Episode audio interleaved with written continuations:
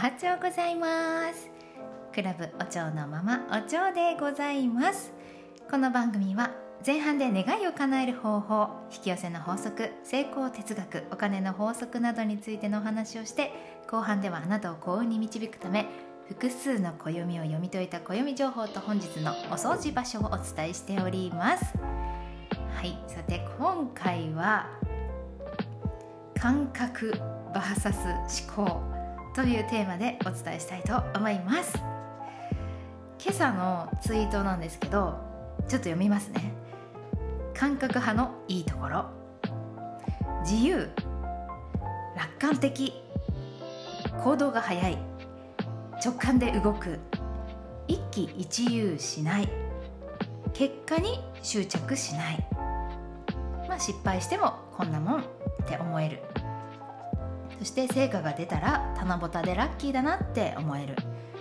私は思考が強くなると途端にこのピラミッドが崩壊するのでピラミッドっていうのはさっきの自由楽観的っていうのをねピラミッド状に文字数を考えてピラミッド状にしたんですけどこのピラミッドが崩壊するので私と同じ感覚派はあえて思考を排除して感情を高く保って願望実現まで近道で行こうというツイートをしました。で結構ねいいいツイートできたかななんて思ってあの遅く起きてきた夫に見せたんですよ。そして感想を聞くとですね夫から「何が痛いたいかよくわからない」って 言われました。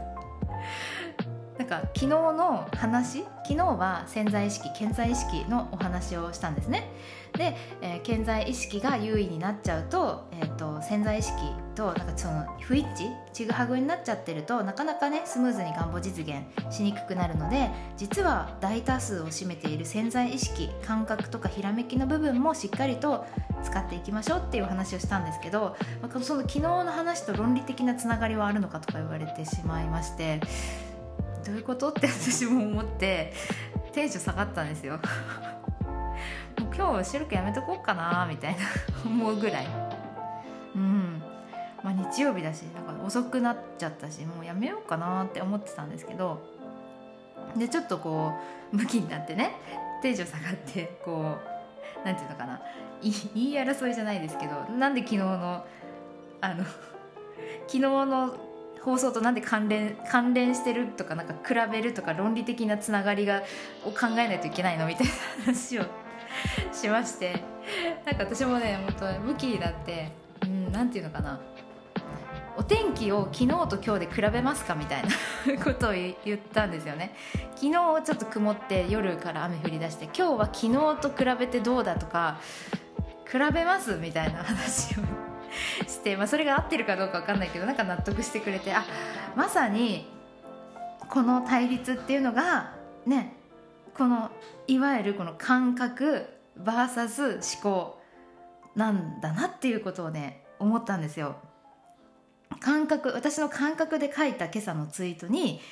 えーと、論理的なつながりとか 思考が入ってきたからあの私がね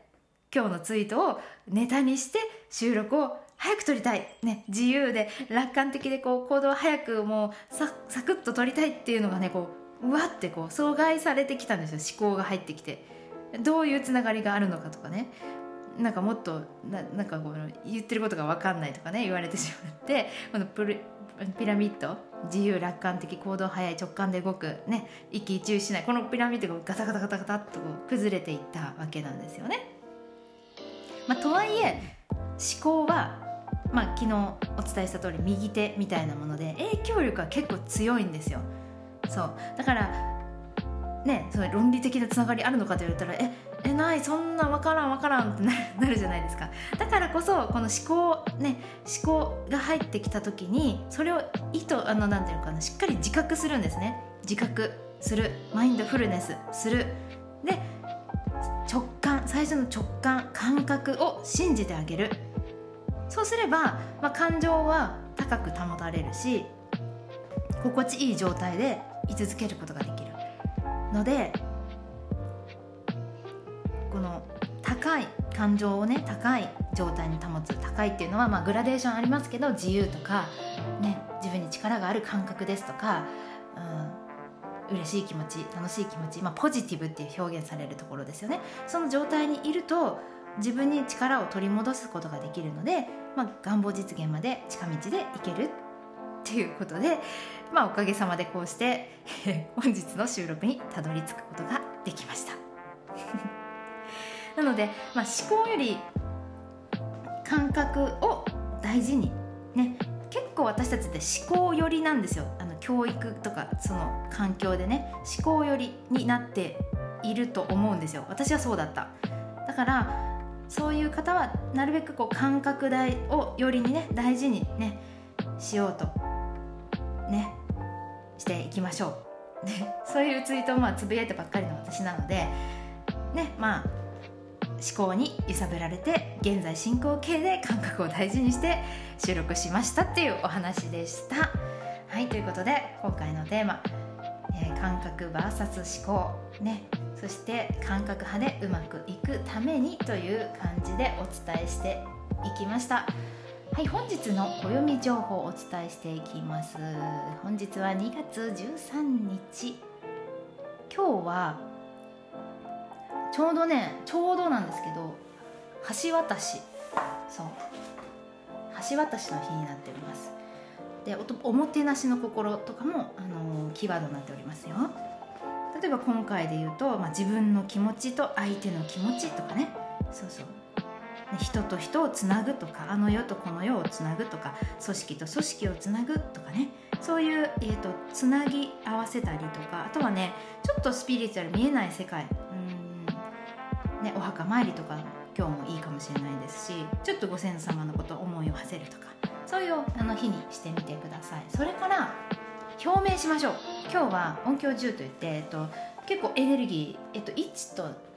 あ違う5と101と5と10は結構キーワードなんですけど思いをね外に出していきましょう。5は書く日なんですけど10は外に出していきましょう。独り言でアファーメーションしてもいいですし誰か家族知り合いに今こう思ってるんだとかこうしたいんだっていうビジョンだったりを話してみるっていう機会にしてみてください。